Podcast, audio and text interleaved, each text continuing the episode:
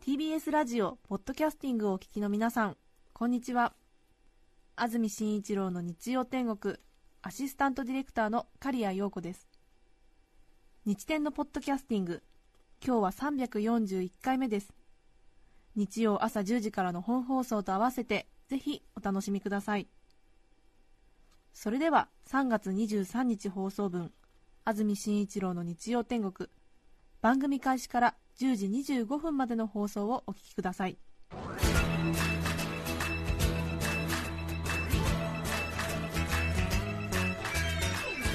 安住紳一郎の日曜天国。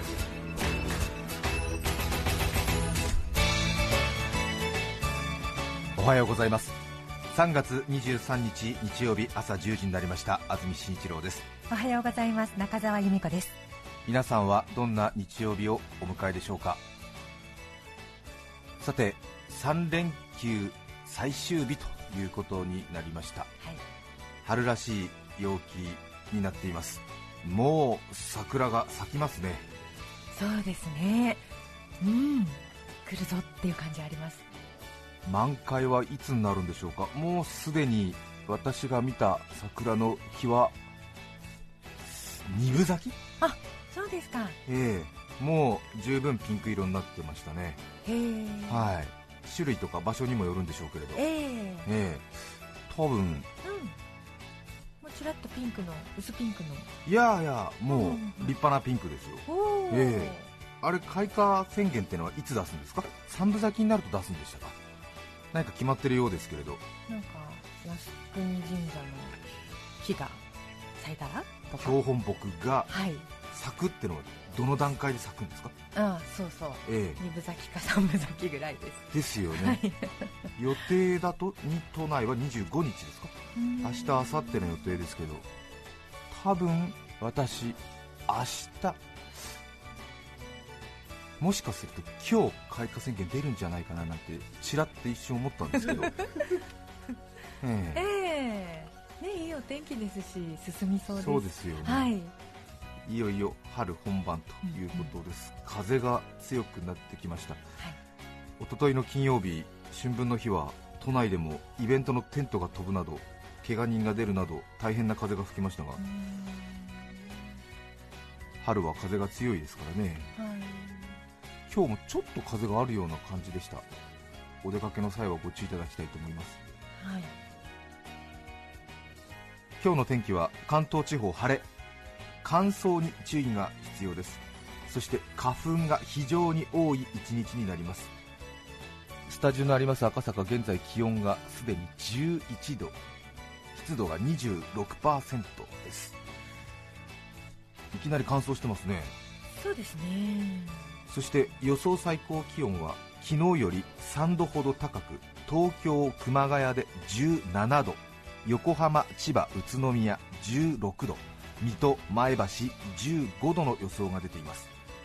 これは暖かくなりますね。17度、16度ぐらいまでいきます。それからいよいよ新年度も間もなく始まるということで。そうですね。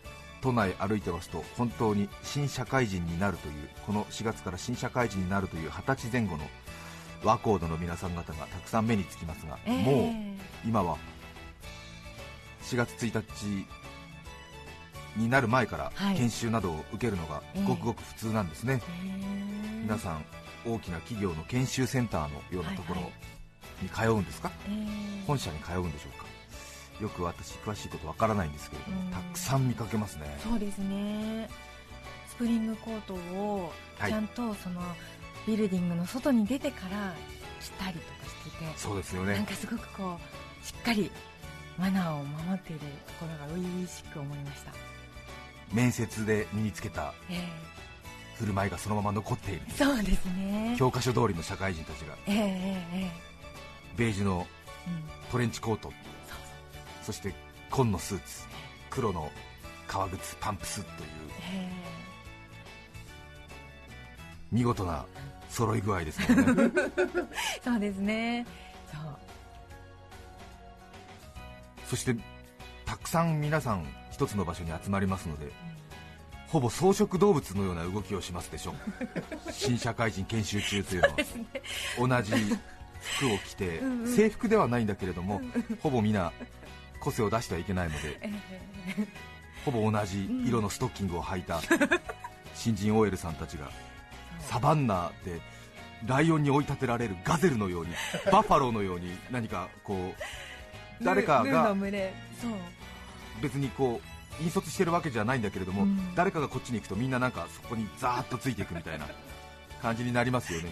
特に駅前の大きな品川とか恵比寿とかの。ね流通センター前みたいなところには大きな企業の研修所みたいなのがあってそこからこう駅にまで向かう途中っていうのは、え誰かが駅こっちですよっていうわけでもないんだけれども一番先頭の人が駅を自然に見つけるとそれにつながってみんなザーって動くみたいな。ね。海外の空港でもね飛行機降りてから入国審査のところまで誰も看板見ないんだけどなんとなく前の人が行く方になザーってついていくとそこにつけるだろうというようなありますよね。草食動物的な動きするときに、ありますええ。うんうん。みんなと同じ方に行けば何かこう大丈夫っていうような これあの批判してるわけじゃなくてそういうねうん。時ってありますよね。よええ。それでなんかお昼ご飯とかもなんかうん。じゃあ皆さん外になんて言われるとね別に店知らないんだけどとりあえずみんながなんか たくさんいる方に向かってダーって行くあれとても不思議ですよね。本当ですね。先頭の人もさほど強い意志を持ってそっちに進んでるとは思えないんだよね。そうなんでね。よくあの海外なんかの飛行場に行くとうん英語読めなかったりするんでうん。その入国管理のところわからないからとりあえず前の人のについていくじゃない。それで常にそのマジョリティの方についていかないと間違ってトイレとかに行っちゃったりするじゃない。はい。だからなるべく大多数が歩いていく方向に向かっていくんだけどたまにダメなリーダーがいて、うん。違う方に行ってて急に引き返したりしますよね。そうするとなんか草食動物のようになんかなんだよってみんな急に左にガーって行ったりしますよ ありね、ますね。えありますよ。えその新社会人ガゼルの群れに 私この間品川で遭遇して大変な目にあったんですよ。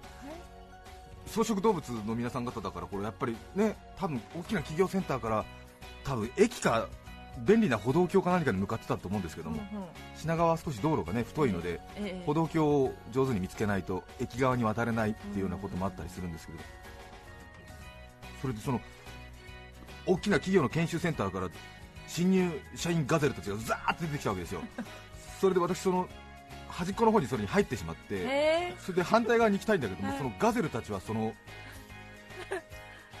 なんていうのかな、こうちょっとしたこうなんかスクラムみたいな状態になってるからね。あー。あのーなんかでその新入社員たちがなんか急に方向を右に変えたんだよね、えそしたらうわーって揉まれちゃって。ー 取り込まれちゃって私は左に行きたいんだけども、ねずっと右の方に入っちゃったりとかして一緒に一緒にえあらあんまりね強気でこう真ん中に割り込もうとするとね。なんか新入社員の女の子たちの匂いを嗅ぎたい変なおじさんみたいになっちゃうんですよ なんかごめんごめんなんて言ってさちょっちょっとちょちょっとどうしてみたいな。なんなんのこいつらみたいなね草食動物たちは。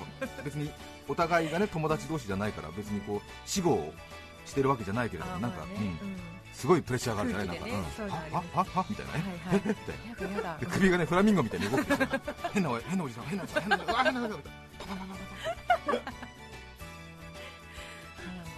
新入社員の皆さん。方のねそういう心の動きがありましてね、本当にすごいですよね一瞬で動き変わりますからね。びっくりします京都立花高校のマーチングバンドかみたいな感じで バーって右に行ったら急にダッダッダーって左にう。んみんなねこうなんかあの異端児になりたくない季節だったらね。ええそうとりあえ。ずまだね。うん。えあの子だけなんであそこに行くの？みたいな。個性を出すのは早い。そう。はい。とにかく前の人の後についていくそうね。ね、ええ。そしてできれば真ん中の方に、ね。ええ。端の方にいたり変な色の服着てるとライオンに見つかって食べられるからギャブッってやられるから。真ん中がいいよ。真ん中がいいからね、ええ。はいそうです。五層船団方式。そう。いいんですはい。前半から飛ばすとおかしなことになりますからね。4月5月6月7月ぐらいはもううん真ん中、うですか。ええ。えー。真ん中でいいんですよ、はいでも夏休み終わりぐらいからゆっくり前の方に上がっていけばいいんじゃないでしょうか、なるほどね。虎視眈々とええ。ええ気持ちを持ち続けて。はい。それからそういうたくさんの獲物がいるとなると悪い詐欺師たちもね出回りますからね。あまあ、詐欺かどうか分かりませんけれども悪徳キャッチセールスですか？私高田馬場の駅でどう見ても悪徳キャッチセールスに捕まっている人の良さそうな新入社員の女の子見てもう助けてあげようかと思っちゃった。あ あらねへー。ありますよね。ねうん。そうか。助けなんかね。助けはしなかった。いやさすがにそれはちょっと、もしかしたらね正しいご商売なのかもしれないのであれですけれどね,、ですね。うん。いやなんかうん。そしてその女の子もあの嬉しそうにねなんかお話ししてたからああと思って。そうですね、あの特に新生活始める頃は特にねこう地方から出てきたりすると東京に来てから誰にも話しかけられない時期が3週間くらい続くから街角で話しかけられると嬉しくなって答えちゃうんだよね。うんこう自分の信じられないくらい軽い存在感に耐えられなくなっちゃうんだよね、ええ。誰も私のことを気にしてないっていうね、えのなんだ耐えられない。え居場所のなさでそれでちょっといいですか？なんて言ってね、うん。ええ。あら、ええこの4月から東京で生活ですかなんて言われるとあははははいはいわええわわかりますか？いえいえわかりますか？なんつって、ええなななななな何かみたいなことになりますよね。嬉しいんだよね。はいそうですね。でそのついでに何かねそう、うん、何々を始めませんか？とかね言われちゃったりね。これがあると便利ですよ。なんて言われるとね。はい。そう。うん。それで、えー本人も別に騙されたっていうわけではないけれど不要な買い物をしてしまうっていうことですよね、あそうですえね、いう勉強もありますよね。ーそうです、はい。こんな人の悪口を言うことしか脳がないような私でさえ二十歳前後の頃は23回騙されかかってましたからね。新社会人の皆さんご注意ください。こんなこんな疑い深い私でさえ騙されそうになってるんですよ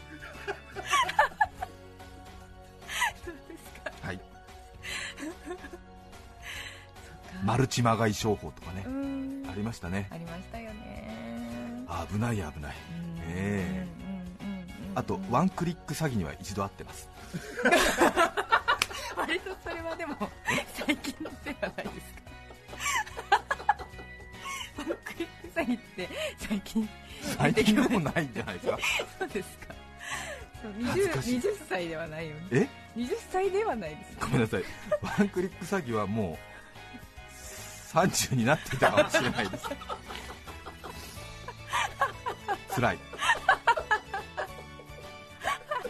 皆さん春先は本当に詐欺被害が増えますからお気をつけください。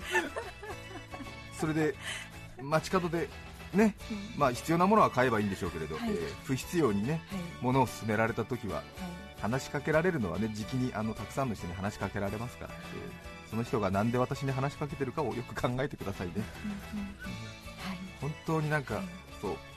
なんかね気持ちが分かるだけに、はい。うん。でもね経験しないと分からないですもんね。そうですね、えー難しいですね。ワンクリック詐欺は皆さん経験ありますか？恥ずかしいわ。本当になかなかね自分が詐欺被害に遭ったとか不要なねちょっと騙されたなっていう経験は恥ずかしくて家族にも言えないですよね。だから被害が増えるんですよね。はい、そういうことだと思いますよはっきり皆さんにお伝えしますよ。私はワンクリック詐欺に引っかかったことがありますよ。だって恥ずかしいんですもの。よく言った。はい。はい。ちょっと気になる物件をうん。インターネットで調べておりましたんでございますよ、ねえはそしたらびっくりするようなニュースがそこに書いてあって、うん。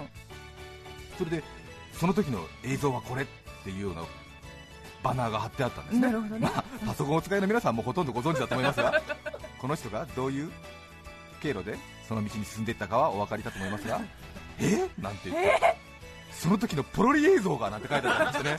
え？この人ポロリしてたの？なんて思って。え？そんなことはあるまいと思いましてね。でもそういうものがインターネットって便利な世界になったななんて思ってましてね、え えそしてそこのバナークリックピュッと押しますとね、まあ、ほとんどの皆さんは経験済みだと思いますけどもえパッとなりますと、えー映像がバンって変わりましてね。そして18歳以上の方しかご覧になりませんなんていうからええもう31ですけどってまして その18歳以上っていうのを、まあ、これを押すともう次に見られるのかななんて思ってねうんもう一プスッと押すとねすると皆さんもご存知かと思いますけれどもご入会ありがとうございましたという画面にパスンと変わるんですよね、ええ入会金8万2000円何日までにお振り込みくださいみたいな。あもうそれで入会したってことになっちゃうんだ。えだからこそのワンクリック詐欺ですよ。私だってね、えワンクリックしかしてないですからね。そうですね。まあ、2クリックにな2ってクリックね。ね。18歳のとこもね。そういうことなんですよ。ええ。中澤さん経験ないの？ー、ないですよ。8万もそんなに。たった1回で。いやごくごく普通にあのインターネット上にあの散りばめられているトラップ罠ですよ。あそうですか、ええでこれがワンクリック詐欺っていうものなんですけどいやうんもう10年くらい前の話で今更恥ずかしいんですけど。で結局そういう何かこう事前にこう8万2000円かかりますよということを提示してなくて、はいはい。ちょっと騙したような感じで1回クリックするともうすでにあなたは会員になりましたのでい。ついつまでに8万2000円をお支払いくださいみたいなページがバーンと出るわけですよね。それでいついつまでにえー8万2000円を払わない場合ははい。いろいろな手段を講じてわその料金を徴収いたしますみたいなことが書いてありましてね、えー。で大体の社会人はそこでびっくりしちゃうんですよね。ね、えそれでもっと複雑なものになると、まあ、私の場合は違いましたけれどもその人のメールアドレスなんかを登録するようなものだとそこにどんどんどんどんと請求が来たりするということでしたね、え結局無視していれば大丈夫だということなんですよね。ーそうなんです。ビビった人からお金を払ってしまう、うん。そういうことなんですよ、ねで結局ね草食動物と一緒でしょ？そうそうなんですよそうか最後までねガーッと逃げればいいんだよね。強気で逃げればいいんだよね。だって別にこちらはね何も見てないんです。えっていうね。それでああ8万円払わなきゃいけないのかななんてね思ったり ね。誰かに知られたら恥ずかしいなとかねね思ってた時に、うん。ちょうどうん。日本テレビの辛坊治郎さんがええ。まだ朝の情報番組を東京でやってる時えで新聞記事コーナーではい。ワンクリック詐欺の被害が増えてるようですけれどもって言ってやっててね。ええ。でそれ偶然私テレビで見たんですけども、はい。ああと思って。ええ。辛坊治郎さんがこの話題をしてると思って、こんなものはねほっといてください、ええこんなものはねお金払わなくていいんですよなんてほっといてください。もうそれでもう十分ですからって言われた時に、ええ辛坊さんそれでいいんだと思って。テレビの前で辛坊さんを拝んだんだもん、ええ。誰にも相談できなかったって言って。辛坊さんありがとうえほっといていいんだそのままって言って。そうですね。今でこそ、ええ。その知識があのみんなに広まりましたけど、10年前くらいね。そうですよ、ええこれってあれかななんて実際私ね、うん18歳以上のとこクリックしちゃったしなみたいな。自分にもね、うん。ちょっと心当たりがあるしななんて思って、うん。8万円もう払わない怖い時代になったなとか思ってたんですけどね。振り込もうかな振り込まうんどうしないかな。うどうも無理です払えるしなギリギリね、うん。まあ、当然詐欺師ですからいろいろ考えてますからね。ギリギリなんですよそう。で振り込みやすくなってたりするんですよ、あそうなんですか、ねえその時に辛坊治郎さんが、うん。えーこんなものはほっといていいですからね。そのままにしといても全く問題ありませんって言った時にもう本当にあああと思って、えー吉本さん大好きになっちゃったんですそこからええ。辛坊さんの言うことはよーく聞くようになった。俺もこういう仕事ができるようにならないとダメだなっていうものすごいレベルの低いね同業者の思いっていうのかな辛坊さんって偉いなと思って。人を救ってるなと思って。そうかそうかと思って、ね、本当にあの時は助かったね。よかったです。ね心底。心底思った、えー。よかったですいつかお会いした時にお礼を言わなくちゃと思ってるんですよね。へえ。新生活を始めるね。関東で。まだまだ心細い思いをしているという方多いと思いますけれども。えええええゆっくりゆっくり。はい。なかなかね。えー私東京出てきてから初めて知らない人と話したのはもうすでに90日以上経ってましたからね。え。あそうか。懐かしかったですね。ちょうど蕨に住んでたうん。奥くんっていう子にね予備校で話しかけられて嬉しかったですね。うどん食べない？一緒に？って言われたんですよ。ね うどん？食べる？懐かしいね。奥くん。優しい子だったな。そうですね、うん。そうなんですねへえ俺は平気だよみたいな感じでずっと勉強したんですけどね。もう3ヶ月ぐらい経つともう誰かに話しかけられたいなと思って。誰かに話しかけられたいなと思った時にね、えー、奥君ちょっと変わった名前の子でしたけど、えーちょっとプリプリっとした感じのね、えー爆笑問題の田中さんみたいな感じで。すねピョコピョコピョコピョコピ一緒にうどん食べないって言われたんで山田うどんを食べましたまた詳細に覚えてますね山田うどん高田の馬場店で一緒にうどんを食べました とても美味しかったです。春になるといろんなことを思い出しちゃいますね。そうですね。思い出散歩に出かけたらそのまま帰ってこれなそうになるのでもうそろそろ終わりにしたいと思います。今日のメッセージテーマはこちらです、はい。最近気づいたこと。中野区の大和町の太郎さんからいただきました。ありがとうございます。最近気づいたことこれは私の友人山下さんがすごいことに気がついたんだけどと教えてくれた話です。はい。八百屋で売っているみょうがの箱小さな黒っぽい箱がありますね。はいはいはいはい。あの黒っぽいパックですよね。ありますね。発泡スチロールの、はい、発泡スチロールトレートレイ。確かにみょうがの時は黒ですね。黒だね。はい。あれなんでだろう。そうですね。あれだけ黒ですよね。そういえばそうですね。みょうがとエリンギ？エリンギも黒のイメージありますすね。ね何か日光を受けちゃいけないとかそういうのがあるんでしょうかね。あ八百屋で売っているみょうがのトレーはい。小さな黒っぽい箱ですね。その箱がなんと iPhone4 のサイズにぴったりで iPhone ケースになるのです。スティーブ・ジョブズとみょうが農家に何らかのつながりがあったとしか考えられません。家にみょうがと iPhone4 がある方ぜひはめてみて試してみてください。えー、iPhone のケースになるの？そう。ケースっていうかなんかーうん。お置き場？置き場？ですか？ですか？何かあのはまりはしないですね。タクシーの料金を置くみたいなそういうような。トレイ。トレイ。えー、ぴったりなんだ。へこれはよく気づきましたね。本当ですね。京都府の豆腐ローリングストーンさん36歳女性の方ありがとうございます。この人は福岡から京都に引っ越ししたのかな？ずっと福岡からでしたよね。本当だ。そうですか。豆腐ローリングストーンさん。最近気づいたこと。こたつでお茶を飲みながら大相撲大阪場所を見ていました、はい。力士の皆さんって仕切り直す際タオルで脇の下を拭いてから顔を拭くんですよね。顔を拭いてから脇ではなく脇を拭いてからの顔なのですね。屈強な力士の真剣勝負を前にこたつのおもりをしている私としてはなんとなく先に顔を拭いた方がいいんじゃないかなといつも思って見ています。なんてったって脇ですからね。ね。いいんですよ。うん。いろいろ。うん。ね。はい。ありますからね、昔恵比寿吉和さん漫画家の恵比寿吉和さんが相撲を見ていて気づいたことということええ。でお話しされてましたけれども、ええ。今はモンゴル人力士の方が多いですよね、白鵬。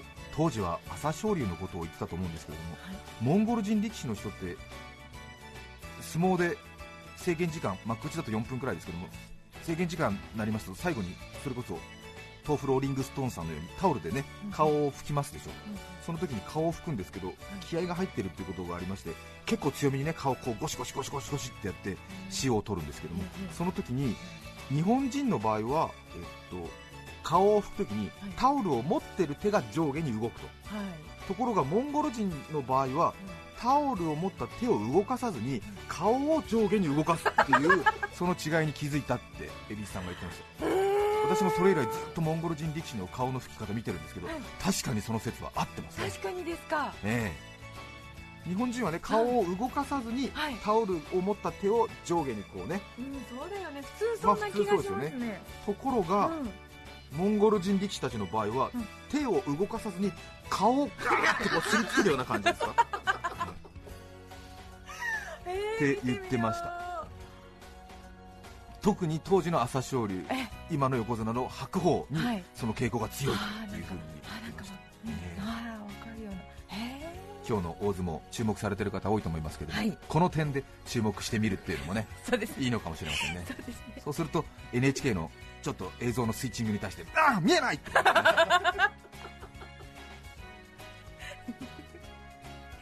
いろいろな楽しみ方ができると思います。皆さんからのメッセージをお待ちしています。はい E メールのアドレスはすべて小文字で日天アットマーク tbs.co.jp nichiten で日天アットマーク tbs.co.jp です。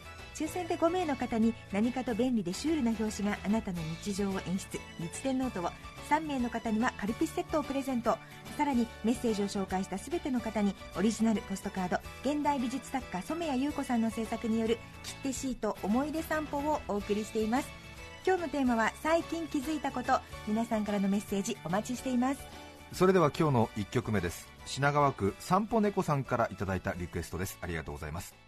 レッド・イット・ゴーありのままで。松たか子さんです。3月23日放送分。安住紳一郎の日曜天国。10時25分までをお聞きいただきました。著作権使用許諾申請をしていないためリクエスト曲は配信できません。それでは今日はこの辺で失礼します。安住紳一郎のポッドキャスト天国。年度末引っ越し業者が大忙しあーという間に4月になるさかい申し込みは早めに通のお聞きの放送は TBS ラジオ954さて来週3月30日は特別番組のため日曜天国はお休みです。次回4月6日のメッセージテーマは新生活の思い出です。それでは再来週も日曜朝10時 TBS ラジオ954でお会いしましょう。さようなら。安住紳一郎の「ポッドキャスト天国」これはあくまで試供品皆まで語れぬポッドキャスト。ぜひ本放送を聞きなされ。TBS ラジオ954